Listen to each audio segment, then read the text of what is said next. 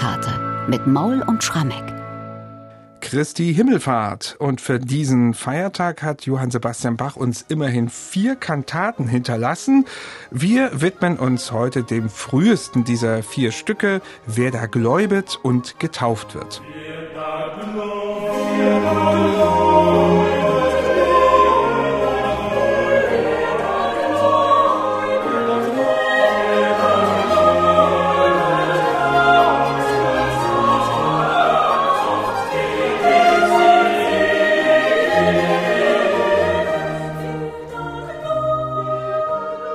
Ist ein Stückchen aus dem Eingangschor dieser Kantate, die Johann Sebastian Bach zum Himmelfahrtsfest 1724 komponiert hat, also am Ende seines ersten Leipziger Amtsjahrs als Thomaskantor. Ja, schauen wir auf den Text, Michael, dann stellen wir fest, dass von der Himmelfahrt da eigentlich überhaupt nicht die Rede ist, sondern es geht um Glaube und Taufe passt doch irgendwie gar nicht zur Himmelfahrt, oder doch? Doch, das passt sehr wohl, weil Evangeliumstext an Himmelfahrt ist ja Markus 16, die Verse 14 bis 20, ganz am Schluss des Markus-Evangeliums. Hier heißt es, zuletzt, da die Elf zu Tische saßen, offenbarte er sich und schalt ihren Unglauben und ihres Herzens Härtigkeit, dass sie nicht geglaubt hatten denen, die ihn gesehen hatten, auferstanden. Und er sprach zu ihnen, Gehet hin in alle Welt und prediget das Evangelium aller Kreatur. Wer da glaubet und getauft wird, der wird selig werden. Mhm. Wer aber nicht glaubet, der wird verdammt werden und so weiter. Und das ist auch das ganz zentrale Thema unserer Kantate. Es geht letztlich aus Anlass des Himmelfahrtstages um das Bekenntnis zur Taufe, zum Glauben und letztlich auch sinngemäß darum, es reicht eben nicht aus, dass ein Mensch einfach gute Taten tut, sondern er muss tatsächlich im Glauben feste stehen und das setzt die Taufe voraus. Also das sind die Ereignisse unmittelbar vor der Himmelfahrt und ja. deren Kenntnis wird hier vorausgesetzt. Ganz genau. Den Librettisten, den kennen wir, würde ich mal behaupten, aber nicht namentlich, ja? Denn das ist eindeutig der, der auch die letzten Sonntage uns hier schon gefesselt hat. 1724 mhm. sind wir in der Osterzeit und da gibt's einen Librettisten, der immer so ähnliche Kantatenstrukturen mhm. uns beschert. Welche Bilder wählt er denn heute und vor allem welche Choräle bezieht er ein? ja, also wir haben uns ja an dem schon abgearbeitet und Bach eben auch, weil mhm. er nach dem Osterfest und vor dem Pfingstfest 1724 eben Texte ganz ähnlicher Struktur vertont hat. Beginnt immer mit einem Diktum, dann eine Arie, dann ein Choral, dann ein Rezitativ, wieder eine Arie und noch ein Choral. Also sozusagen über zwei Choräle in diesen Kantaten. Und deswegen glauben wir, er ist wirklich ein und derselbe Textdichter. Naja, er arbeitet sich schon wirklich sehr, sehr intensiv an diesem Gebot tatsächlich zu glauben und sich deshalb taufen zu lassen, ab. Und es ist eine sehr verdichtete musikalische Predigt über dieses Thema. Am deutlichsten vielleicht dann in den Worten des Textdichters nochmal der Evangeliumstext paraphrasiert im ersten Rezitativ. Da heißt es nämlich, ihr Sterblichen verlanget ihr mit mir das Antlitz Gottes anzuschauen, so dürft ihr nicht auf gute Werke bauen, denn ob sich wohl ein Christ muss in den guten Werken üben, weil es der ernste Wille Gottes ist, so macht der Glaube doch allein, dass wir vor Gott gerecht und selig sein. Also wirklich nochmal ganz akzentuiert mhm. dieses Gebot. Ja, und das Ganze wird eben mit zwei Chorälen garniert. Einmal eben an dritter Stelle die Strophe 5 von Wie schön leuchtet der Morgenstern. Der Morgenstern an sich, der leuchtende, ist ja eine Metapher für Jesus Christus.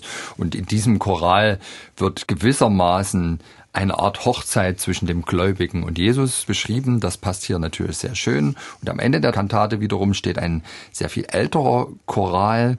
Ich danke dir, lieber Herr, aus dem Jahr 1535 von Johann Kolros. Und hieraus erklingt ein Vers, und zwar, den Glauben mir verleihe an deinen Sohn Jesum Christ, mein Sünd mir auch verzeihe, all hier zu dieser Frist und so weiter und so fort. Also auch nochmals Akzentuierung des Glaubens.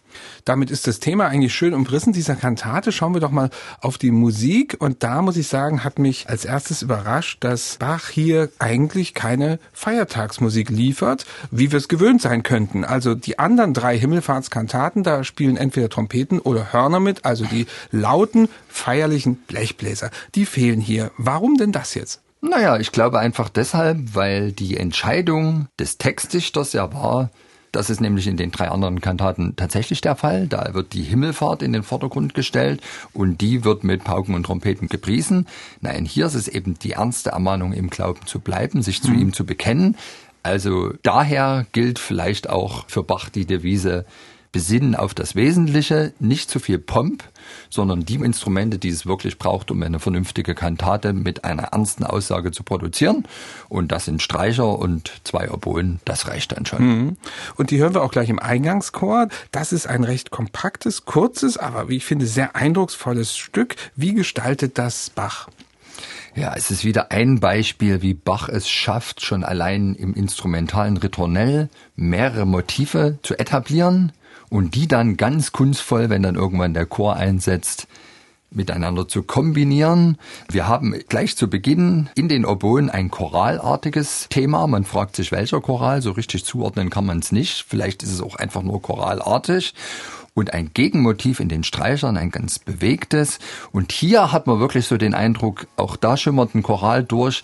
Und das scheint doch zu sein, dies sind die heiligen zehn Gebote, also ein mhm. ganz zentraler, wichtiger Choral der protestantischen Kirche. Und auch der Generalbass hat nochmal ein ganz eigenständiges Motiv. Auch da könnte man jetzt überlegen, ob dort vielleicht ein Choral drinsteckt, aber so ganz eindeutig ist das nicht. Naja, und das Ganze wird dann eben mit dem Chor vermengt, also der Chor ganz geschickt eingebaut meisterhaft die Motive hin und her gespielt. Und das Ganze klingt, finde ich, unglaublich lieblich sehr warm. Also dieser Glaube und diese Aufforderung zur Taufe. Wer da gläubet und getauft wird, der wird selig werden. Also genau diese Aussage wird als etwas ganz Schönes dargestellt. Für mich ist der Eingangschor wirklich so eine Art, naja, klanggewordene Seligmachung des Hörers. Also eine sympathische Taufaufforderung. Ja, ja. Nicht mit der Manier eines penetranten Staubsaugervertreters.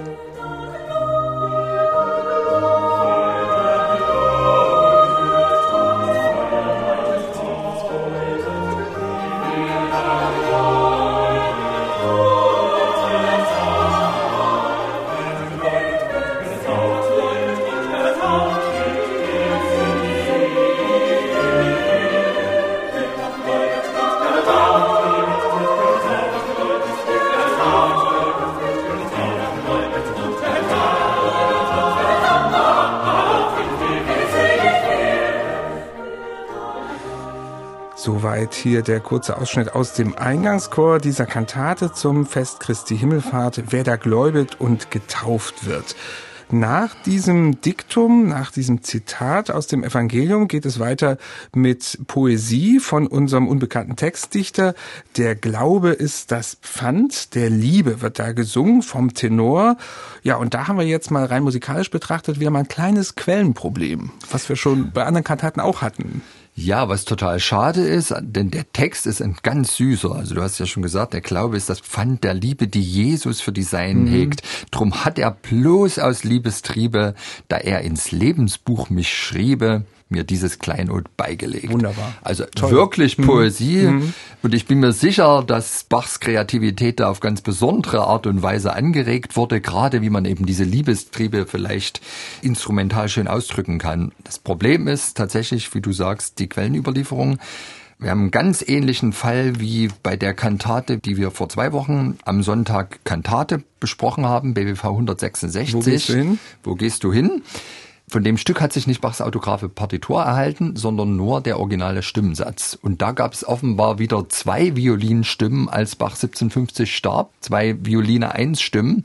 Und derjenige, der den gesamten Stimmensatz bekommen hat, hat nur eine dieser Violine 1 Stimmen bekommen und blöderweise die Doublette, also die, wo die Solo-Violine die diese Arie begleiten sollte, gar nicht notiert war. Vielleicht ging das eine an Wilhelm Friedemann Bach bei der Erbteilung, das andere an Karl Philipp Emanuel. Jedenfalls diese originale Violine 1 Stimme, die ist verloren gegangen und dadurch fehlt der Violinpart. Was wir also von Bach wirklich als überlieferten Notentext haben, ist nur die Tenorstimme und der Basso Continuo und deswegen wissen wir nicht so richtig, in wie viel kleinen verzweigten Sechzehntelnoten, gebrochenen Akkorden oder wie man sich vielleicht diese Liebestriebe vorstellen würde, Bach die ausgedrückt hat. Man muss also heute hingehen tatsächlich und versuchen, auf der Basis vielleicht der Tenormelodie und des Generalbasses sich zu überlegen, wie könnte diese Violinstimme ausgesehen haben. Da kommen diverse Interpreten zu ganz unterschiedlichen Lösungen. Es wird am Ende nie das sein, was Bach wahrscheinlich komponiert hat. Und dennoch entfaltet das Stück seinen Reiz. Schade nur, dass mhm. wir eben da immer auf Rekonstruktion mhm. angewiesen sind. Und weglassen ist keine Alternative, weder die ganze nee, Arie weglassen, noch den Violinpass weglassen. Also, und ja, deswegen ja, muss es eine ja. Rekonstruktion geben. Hören wir mhm. mal, wie diese hier gelungen ist.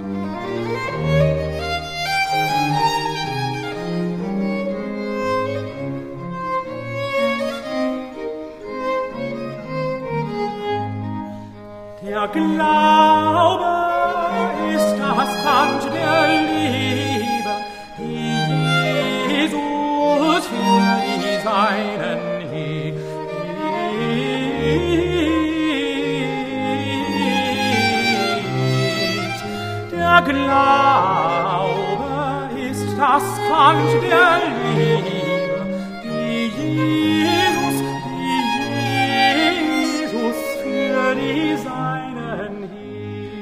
ja, das ist ein Auszug aus dieser Tenorarie gewesen mit der rekonstruierten Violinstimme. Vielleicht, Michael, findest du die ja irgendwann noch mal in den nächsten Jahren und dann werden ah, wir ja. mal vergleichen. Ja, ich helfe dir auch suchen gerne. Gut.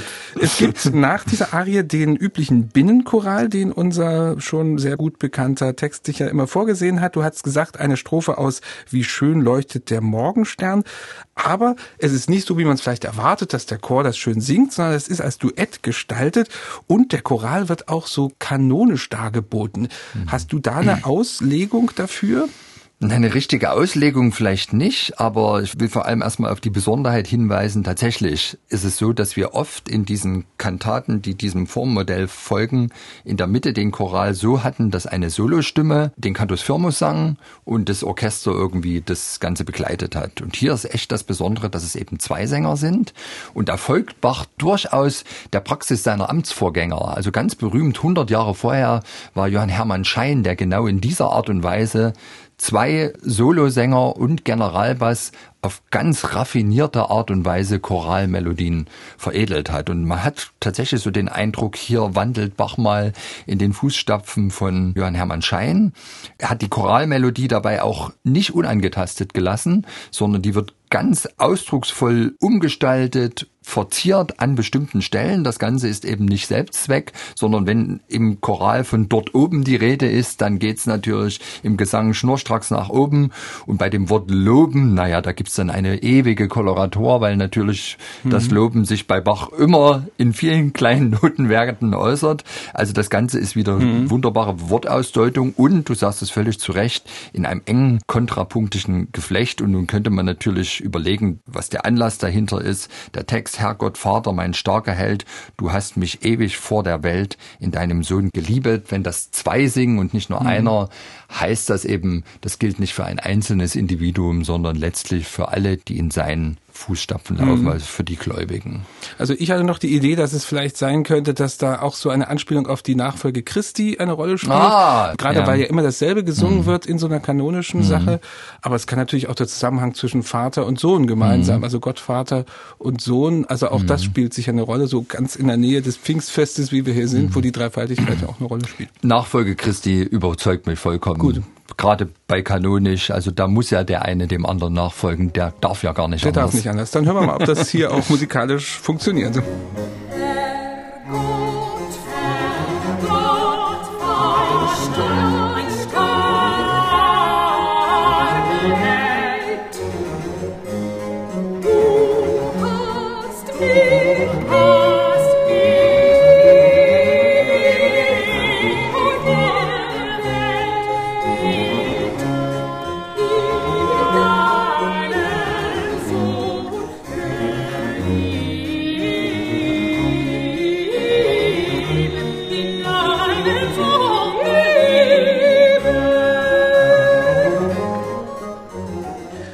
Dieses Choralduett wirklich ein zauberhafter Satz im Zentrum unserer heutigen Kantate. Ja, und dann gibt es noch eine Bassarie, Das finde ich besonders schön. Der Text heißt dort am Beginn, der Glaube schafft der Seele Flügel. Meinst du, dass man das musikalisch hört, dass Bach auch diesen Text so vor Ohren hatte und dann gesagt hat, das muss man hören? Ja, diese Arie verleiht wirklich mhm. Flügel, kann ja. man sagen. Also die Streicher, Oboen machen ja auch noch mit. Die spielen hier so eine Art Tanzarie in Moll. Durchaus ernsthafter Charakter, aber tatsächlich die Melodien gehen nach oben und so wie es eben heißt, der Glaube schafft der Seele Flügel, dass sie sich in den Himmel schwingt, so schwingen sich tatsächlich die Noten eindeutig nach oben. Das Ganze allerdings kann man nicht ganz unbeeindruckt hören, weil davor dieses Rezitativ, dessen Text ich vorhin schon gelesen hatte, diese ernsthafte Mahnung, ihr Sterblichen verlanget ihr mit mir das Antlitz Gottes anzuschauen, das wird ja als ein ganz packendes Accompagnato vertont und dadurch ist man dann, glaube ich, umso aufmerksamer und folgt diesen Klängen, die wieder einen Vorgeschmack geben wollen auf den Himmel. Und das ist natürlich bei Himmelfahrt ein guter Anlass, mhm. das mal zu tun. Der Glaube schafft der Seele Flügel, dass sie sich in den Himmel, den Himmel schwingt der Glaube schafft der Seele Flügel, dass sie sich in den Himmel schwingt, in den Himmel schwingt, dass sie sich in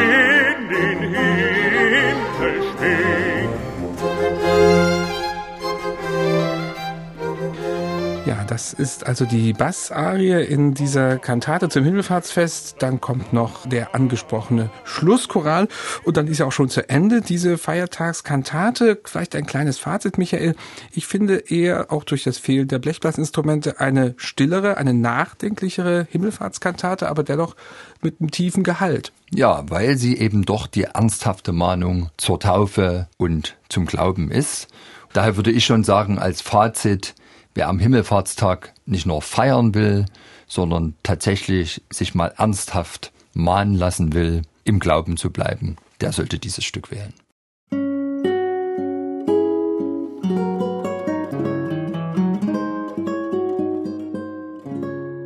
MDR Classic